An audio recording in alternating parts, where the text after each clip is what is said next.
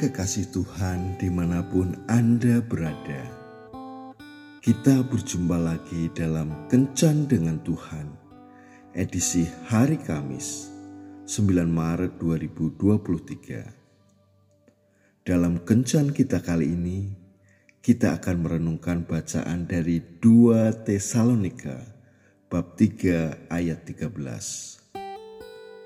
Dan kamu, Saudara-saudara, janganlah jemu-jemu berbuat apa yang baik. Para sahabat kencan dengan Tuhan yang terkasih. Samfos adalah seorang musafir.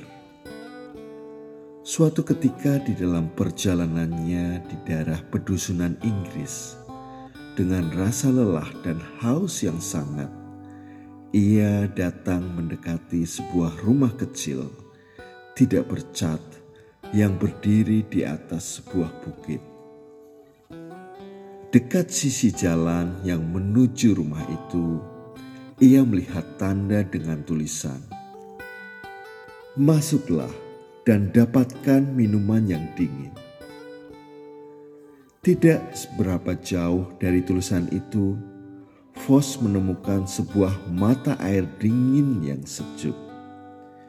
Di atas mata air itu tersedia gayung tua untuk menciduk air dan di bangku dekat mata air tersebut ada keranjang berisi buah apel yang segar-segar dengan tulisan Layanilah diri Anda sendiri.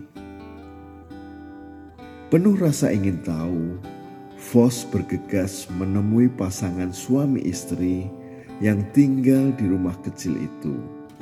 Dan ia pun bertanya tentang tulisan dekat mata air dan keranjang apel yang dilihatnya.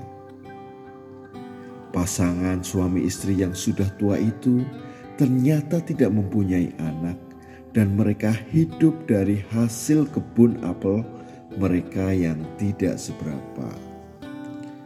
Mereka bisa digolongkan sangat miskin, tetapi dalam hal mata air dan apel, mereka merasa kaya dan berkelimpahan, sehingga mereka ingin sekali membagikan kelimpahan tersebut kepada orang-orang yang kebetulan lewat di situ. Dalam hal uang, kami terlalu miskin untuk menolong orang lain.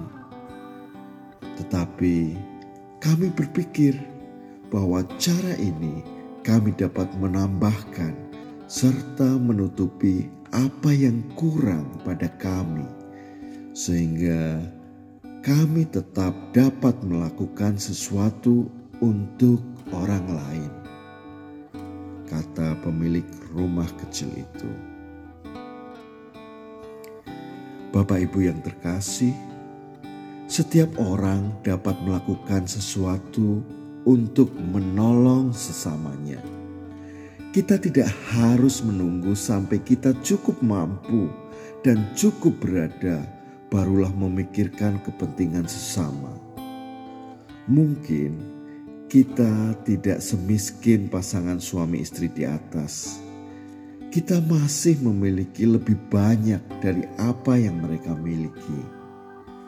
Tetapi, sekalipun kita memiliki banyak hal, kita tetaplah orang-orang miskin jika kita tidak pernah berpikir untuk menolong orang lain.